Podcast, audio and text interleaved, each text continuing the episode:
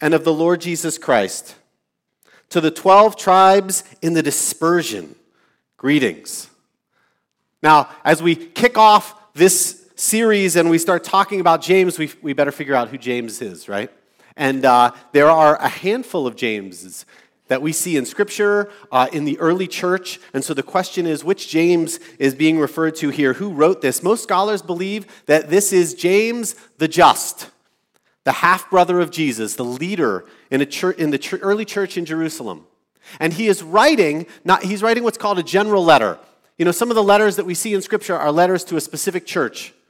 And this is a letter that's not to a specific church, but it's meant to be circulated among many people among many followers of Jesus. And, it, and it's addressed to the 12 tribes in the dispersion, which sounds weird, right? What does that even mean? Well, you know, the 12 tribes, it's a reference to the 12 tribes of Israel in the Old Testament. And it points to this reality that his audience, based on the letter, is it's primarily probably Jewish Christians, Jews who have become followers of Jesus. And these Christians are scattered, they're dispersed throughout the land throughout the nations. And just as Kyle mentioned, what we're going to see is that these individuals were struggling. They're struggling with trials, they were struggling with challenging circumstances. Right? Most scholars, they date this letter in like the mid 40s. So the church is very young.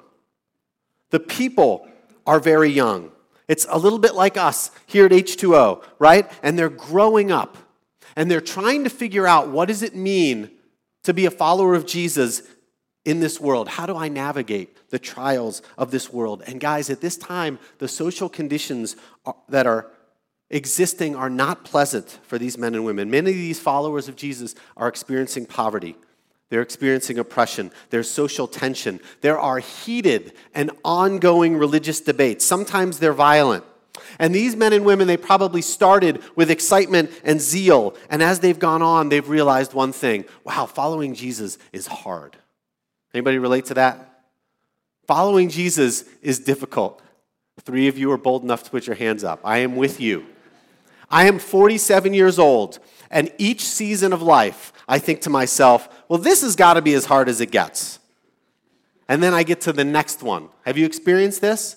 So you're an undergrad and you're like, oh, this seems really hard. My faith is my own now and I got to figure out what I believe and there's all these different worldviews. Then you hit grad school and you're like, whoa, okay, this is another level. Or you get your first job and you have to do your laundry. Right? wow, okay, we got some people in the thick of that. Or you get married and you're navigating relationships and you have kids and then all of a sudden the issues become really big, right? All of a sudden there's, there's health issues Maybe there's deaths of loved ones. And everything gets more challenging and it gets more complex. Have you guys experienced this? This is the Christian life. And this is what James says about what we're experiencing. And this is in verse 2. Count it all joy, my brothers, when you meet trials of various kinds. For you know that the testing of your faith produces steadfastness. And let steadfastness have its full effect, that you may be perfect and complete lacking in nothing. Count it all joy. That's what he says.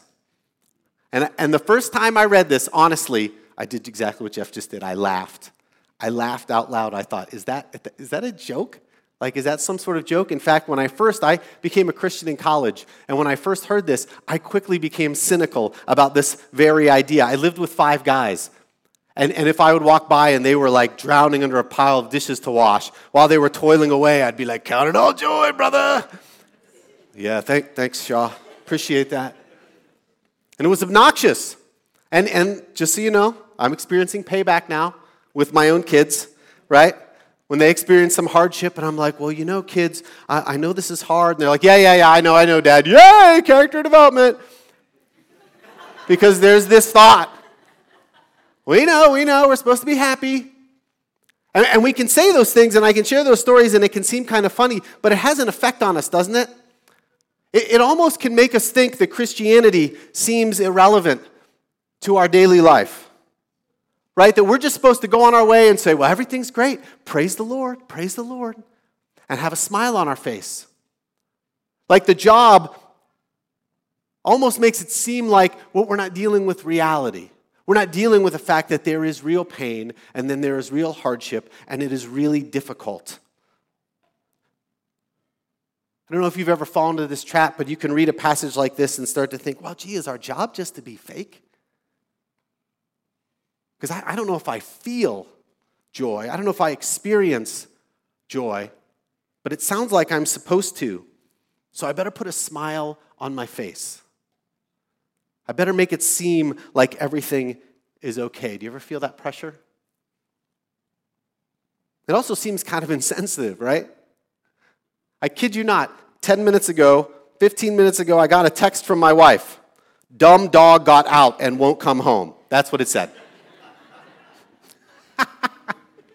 Which I shouldn't laugh at that, right? And I thought, what would have happened had I written, Count it all joy, sister? Count it all joy. I don't think that had gone well. I don't know. I'm just putting it out there. I decided not to do that. But I don't think that would fly in the Shaw household. It, come, it, can come across even as insensitive. And here's the thing about this passage I think it's a passage that's terribly misunderstood.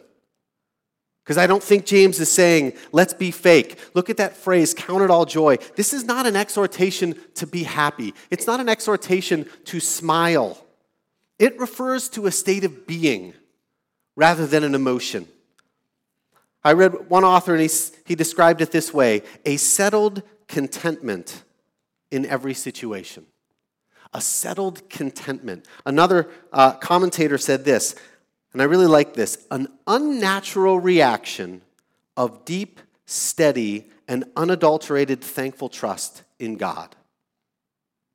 An unnatural reaction of deep, steady, and unadulterated thankful trust in God. And it's unnatural in the sense of it being so unusual in our world, right?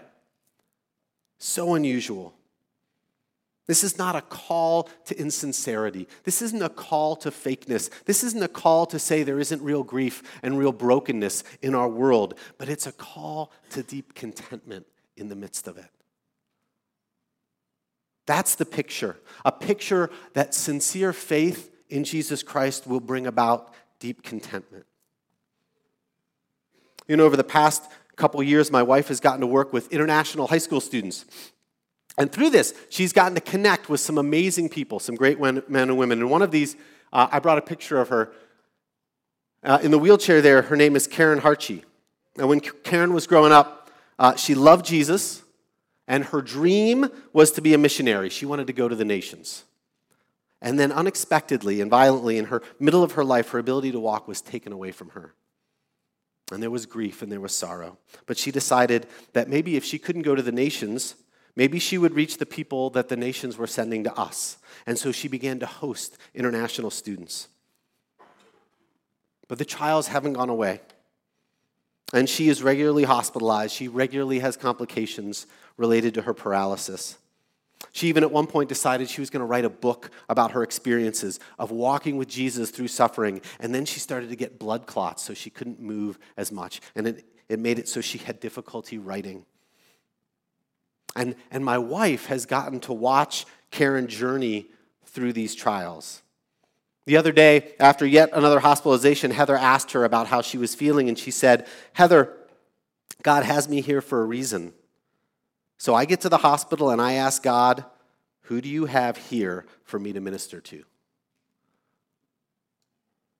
And here's what's interesting I have never met Karen yet. I'm sure I will soon. And the only reason I know about Karen is because every single time my wife interacts with her in a meeting or passing in conversation or when they get together for dinner, she comes back and she talks about her. Because in the midst of her life, Karen is this consistent source of encouragement to my wife, Heather. You're doing a great job, Heather. Your kids are so fantastic, Heather. We're so proud of you, Heather. I'm praying for you, Heather. Over and over and over again. And from her wheelchair, she lavishes my wife with encouragement and love.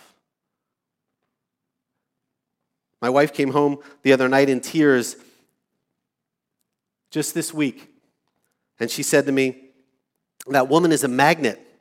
There is something about her spirit that is just attractive. And I asked her what it was, and she said one word joy. Real joy. Have you guys met someone like that? Have you tasted that in your life? Where, where you look at that individual and you think, I don't even know how you have peace right now. I don't even know how you have joy. They are so attractive, aren't they? They are so awe inspiring, and our world is so hungry for that, isn't it? There's so much sorrow, there's so much anger, there's so much discontent. And I know it's easy to hear a story like that, and, and, and we're tempted to feel guilty, right? We think about our problems, and then they seem really small, and we become convinced, yeah, God must really be upset with me. He must be shaking his head and thinking, dude, you need to suck it up. Anyone ever thought that? That's not the message of Karen. That's not the message of Karen. It's not the message of Sam. It's not the message of James. The message is there is hope. As you are searching for joy in the midst of trials, there is hope that it is possible. Joy is possible for you. Do you guys realize that? We could experience this Look at what James says. He says, Count it all joy when you meet trials of various kinds. And I just want to stop and I, and I want to just camp on this for a minute, guys. You will meet trials. Do you guys understand that? So often we seem genuinely surprised by hardships in our journey with the Lord. Who told you that there would not be a struggle? Who told you that? They lied to you. You will meet trials. A couple years ago, my kids were running track, and, and the, the track coach had a meeting with all the parents. And she was explaining, she's like, now look, your kids sometimes are going to come home and they're going to say, I'm exhausted. They may even told you they throw up. I just want to let you know that's part of the process. That's part of the process. I was like, whoa, you are hardcore. Now, and I will say this I actually don't know if that's part of the process in track or if it's supposed to be. Doesn't seem like that should be regularly throwing up. But I am going to tell you this it is part of the process when you follow Jesus. It is part of the process. We should not be surprised when hard circumstances come. We should not be surprised when there are heart breaking moments we are living in a broken world, and we are broken. We are in the, the midst of it. There are things that you will not understand. And I love that James says various trials, right? Because we always listen to, to stories, and what's the first thing we think? We immediately fall into this comparison trap, right? Well, my, uh, my life is different, though. My circumstances are different. And James is saying, yes, yes, they are different. Some of you, you have family trials. Some of you, you have health trials. Some of you have career trials or financial trials or emotional trials or mental trials. Some of you have completely self inflicted trials. Yes, they are different. And what we see here is James gathers them all together under various and proclaims no matter what it is, what the hardship is, real joy is for you you can count it all joy. This applies to you. Isn't that awesome? So, yes, what you're going through is, is unique to you. But in the midst of that, joy is still possible, and it starts by us seeing our trials differently. What's so amazing in our lives, and, and if we're honest, we know this is true, is that something profound happens in the midst of trials in the midst of suffering, right?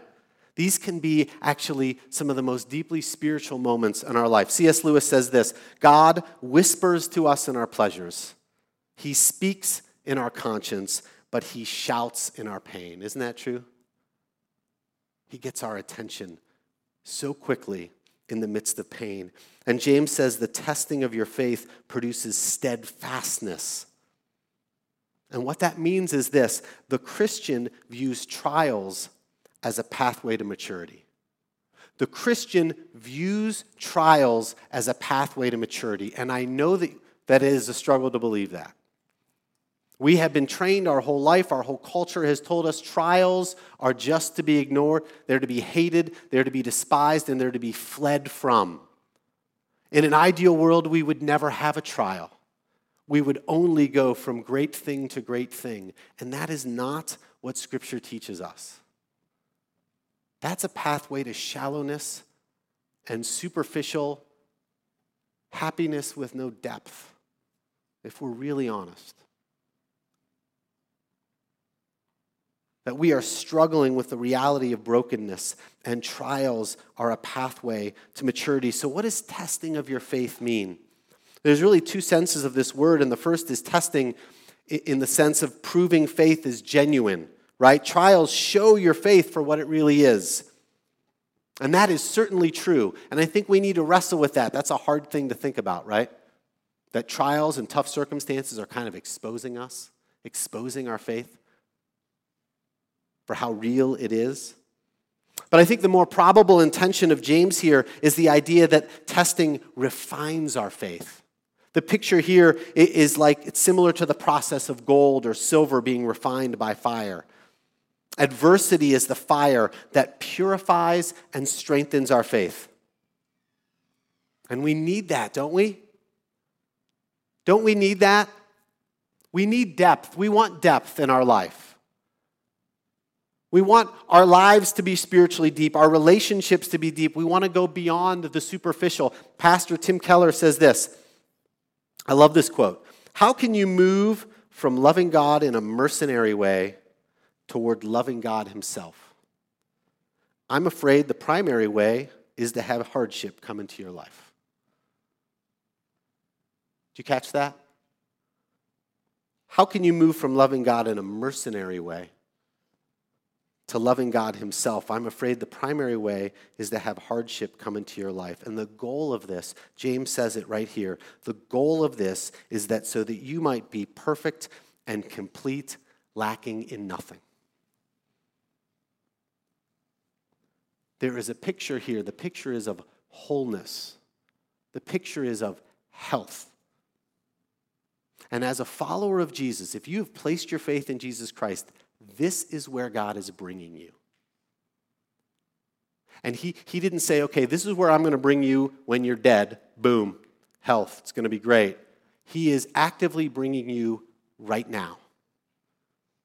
You can taste it, you can experience it right now.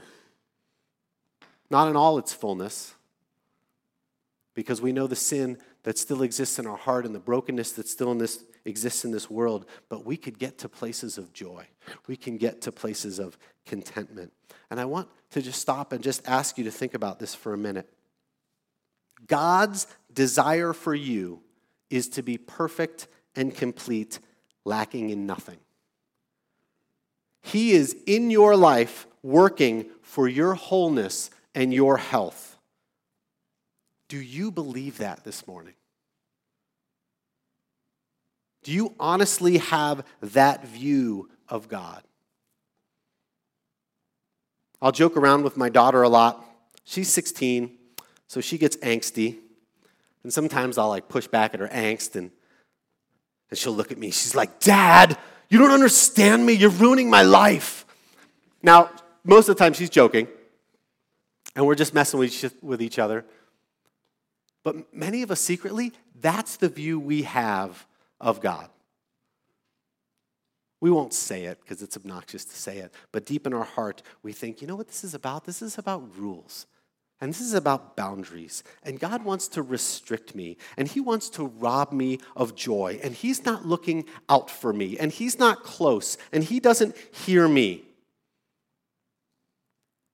But what if something else was true? What if God is here in the midst of any trial and hardship that you have? What if He is present?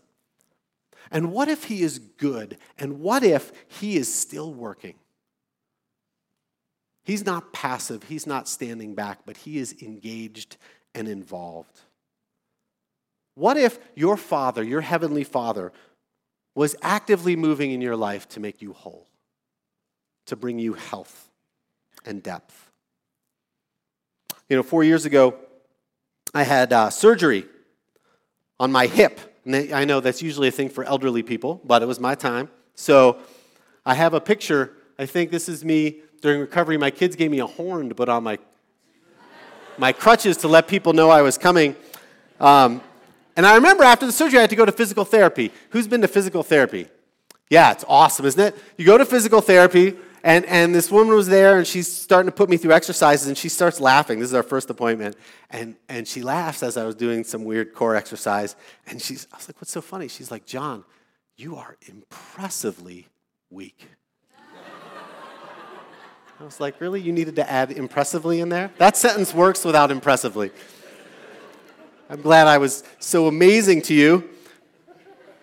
And we'd go time after time, and there's exercises, and if you've been there, you know it's agony. It's agony, right? At one point, they hooked me up to these like electro things, and they're shocking my lower back. I don't actually even know what that was supposed to do, but it hurt. And you know what I did every time I left? Every single time I left, I said, Thank you. That's what I did. Because there was some point where I realized I am broken. I am tired of being broken. I want to play ball. I want to play with my kids. There's something not right. And I know what you're doing right now. Your heart is to help me get healthy. That's what you want. This is like when the teacher hands you the paper and says, rewrite this. Or the coach says, I'm going to need one more lap. Or your parents say, I need you to eat that vegetable. Or the doctor says, I'm going to stick you with this needle, but it's going to be fine right? And there's this moment where we think, You are the living worst. I do not want this to happen, right? And sometimes we don't even understand why they're doing it. But occasionally something else happens, and I know you've experienced this, where you look at that, that parent or that teacher or that coach or somebody, and we look in their eyes and we know they love us. They love us and they want what's best for us. In fact, they see something for us that maybe we don't even see. And I want to tell you guys when you have those moments and you see that in someone else, that is a kingdom moment because you are getting a glimpse of the heart of your Father. That is how God responds to and interacts with and feels about us. In the midst of pain, in the midst of sorrow, He is there and He is working. And He is working for our wholeness, He is working for our health. He is so at work. And guys, as you as we struggle with hardships, you have to know God is grieved by our sorrow. God knows that this is not the way it was supposed to be. That the brokenness of the world, and He did not create all of your hardships. He did not make them, but if you're a follower of Christ, He is with you. He walks with you, right? We talked about this in the last series. He is not going to leave you alone. He is not distant from your voice and your cry, your anger, or your sorrow. And better, even still, is He is working on your behalf. He is moving on your behalf. This is what Sam fought for, right? Through the grief, through the hardship, not giving up and clinging to that simple reality that God is good. And was that not the best line ever in a slice when she said, Oh man, I got emotional when she said it. I can't explain why, but deep in my healing bones, I believe the Lord is not done here yet the Lord is not done here yet. Is that not one of the most powerful phrases that we can remember in our life? The Lord is not done here yet. In the midst of whatever you're going through. There's a secret in here, and the secret is this a high view of your Father is the key to your joy. A high view of your Father is the key to your joy. Joy is not going to come from all your circumstances getting fixed. It's not going to come from all of your planning and scheming. It's not going to come from running away and hiding. It's going to come when you know that your Father is with you and you know that He is good and you know He is at work for your benefit. Then you can get to a place of contentment. Then you can get to a place of peace I was supposed to, to go all the way through verse 18. That's not going to happen today, as you could probably tell. I'm still in verse 4, which is unfortunate. But here's, here's what I want to tell you I would like you to read this week all the way to verse 18, and there's a pattern that you're going to see. Okay, and you're going to see this in the whole book of James. He, he says these things that are out there. They're so high call, right? Deep contentment in the midst of your trials. Like, whoa, okay, let's start with something simple. But no, he just ratchets it right up. And the rest of this section is basically him presenting these high calls. If you need wisdom, ask, but don't doubt. Ask with faith, and God will give you wisdom. And if you're poor, have hope that God is going to give you a crown of life. It's going to be great. Don't be discouraged in your poverty. If you're being tempted, be faithful to God in your temptation. Don't turn on Him. Stay true. And he, and he shares these things one after another. And in each section, and you'll catch this when you read it, James tells them the key. And the key always has to do with seeing God clearly. Always has to do, right? You can ask for wisdom because you know that God gives generously to all without finding fault. You can have hope in the midst of your circumstances because you know that in the end, you're going to receive a crown of life from your heavenly Father. You can be faithful in temptation because you know that every good and perfect gift comes from above. Everything good that you have comes from Him. He, if He's the giver of good things, you can trust Him right now in whatever you're wrestling with. A high view of your Father is the key to our lives changing. And when we see Him as He really is, everything changes, guys. James believed that and he preached that because he experienced that. Kyle kind of touched on this earlier. I want to read this passage to you out of the Gospel of Mark. This is James, okay? Jesus has begun his ministry. He's, he's healing, he's preaching, he's claiming to be the Son of God. And in Mark chapter 3, it says this Do I have that? Then he, who Jesus, went home, and the crowd gathered again so they would not, could not even eat. And when his family heard it, they went out to seize him, for they were saying he is out of his mind right? So here's the picture Jesus is preaching, and his family, which included James, came to get him. And they were like, dude, let's just go home. Come on. Because that's what you do when your brother's wandering around claiming to be the Son of God, right? You're like, let's get him home first, and then we'll talk it through, right? This is James. And something happened. And what happened, we read about in 1 Corinthians 15. Paul's talking about Jesus rising from the dead. He's talking about the gospel. And he says, For I delivered to you as of first importance what I received. Christ died for our sins in accordance with the scriptures, right? That he was buried and that he was raised on the third day in accordance with the scriptures. Then he appeared to Cephas, then to the twelve. Then he appeared to more than 500 brothers at one time, most of who are still alive, though some have fallen asleep. So he's appearing to people resurrected to show who he is. And in verse 7, it says, Then he appeared to James, then to all the apostles. Last of all, as to one untimely born, he also appeared to me. The resurrected Jesus appeared to James. Could you imagine that moment? That would be freaky, right? Bro, it was true. Yeah, yeah, I told you, James. Imagine that moment. He came face to face with the real Jesus. He came face to face with, I, I was completely wrong about you. What a life changing moment that must have been. It wasn't, okay, well, maybe now I'll start going to church. Um, I may even volunteer as a greeter now. Uh, you rose from the dead, right? No, that's not what happened. His whole life changed direction, everything. He had genuine faith. He became a follower of Jesus Christ. He became known as James the Righteous or James the Just. He became a leader in the church in Jerusalem. How committed was he? Ancient writers Eusebius, Josephus tell us that James was stoned to death by scribes and Pharisees for refusing to renounce his commitment to Jesus. That's how he ended. These are the words of a man who was all in, and he counted it all joy. And he counted it all joy because he encountered Jesus Christ. He teaches us about this because he lived it. My, my simple question for you this morning is this Do you believe this can be for you? Do you believe joy is still possible? Some of you, I know you feel so broken.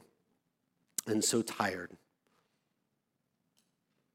These first couple verses in James, what they scream to us is there is hope. There is hope for every single person in this room to experience joy. Some of you are here and you're realizing, I'm not sure uh, I believe any of this. I, I'm not sure I have this faith. Maybe you are even skeptical like James. This is an invitation for you this morning to come, to turn away from trusting yourself, to see Jesus as he really is. He is your Savior and he can be your Lord. All you have to do is acknowledge your trust in him. And I want to be honest with you, this is the greatest movement towards joy that a man or woman can ever make. To have their relationship with Jesus restored. But, but many of us here, many of us are followers of Christ already, but despite that, we've lost touch with hope. Maybe the burdens or the struggles of life you feel like are weighing you down, or you've lost sight of how good your Father is or you've settled for a, a, different, lower view of the Lord or a lower view of life, how can we move towards joy this morning?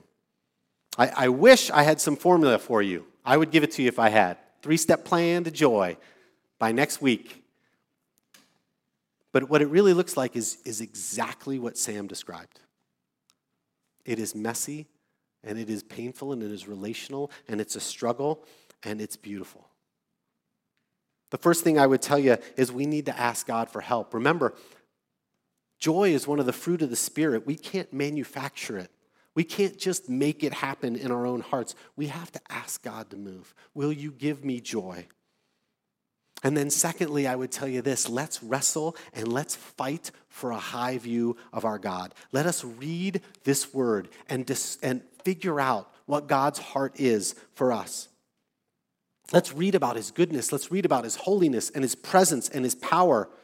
And let's share our heart with him, weeping, raging, struggling, being vulnerable, right? It's hard to be vulnerable for, before God, to share how we're really doing. But I can tell you, as the father of four kids, there is nothing, nothing that brings me more joy than when my kids fight for our relationship in the midst of their imperfection and their struggle, in the midst of us fighting, in the midst of they thinking, Dad, you're annoying. Dad, you don't understand me. You do frustrating things. When, when we when they show that they're willing to fight for our relationship, when they show that they want to trust me, it is the most beautiful thing in the world. Let's honor God by doing that with Him. We can start this morning by having the worship team come forward and lead us in communion. You know, this practice was started by Jesus, it was started for his followers, and we take the bread and we take the juice, and it represents Jesus' body and blood. And we, it's just an opportunity for us to stop and remember what he did for us on the cross. And what's amazing is the cross is the ultimate example of joy in hardship, right? Real suffering inflicted upon Jesus for the joy set before him and for our joy in having our relationship with Him restored. So that real wholeness can be experienced by us. During this time, I just want to encourage you to simply reconnect with God. As they lead us in a few songs, let's meditate on the reality that you have a Father whose desire still no matter what you have done or what you're bringing to the table today, it is still to make you, as a follower of Christ, mature and complete. He has rescued you, He is walking with you, and He is going to bring you home. And then at some point in the next three songs, as you feel led, come on up and take the bread and dip it in the juice and know simply this that your trials and your hardships don't define you, they don't control you because God is not done here yet. Let's pray. Lord, we thank you for the reality that, that you have given us a hope that goes beyond this world. Lord, we thank you that, that you don't disregard our sorrow, you don't make light of it. You don't want us to pretend like it doesn't exist, but you will meet us in that space. And you will remind us of your goodness and your power and Lord, I pray that you would make us a community that is attractive to the world, that makes the world scratch its head because, in the midst of our brokenness, in the midst of our trying circumstances, we as a family look to you with contentedness and with hope. Lord, we tell you we love you. We thank you so much for rescuing us. And we ask this in Jesus' name. Amen.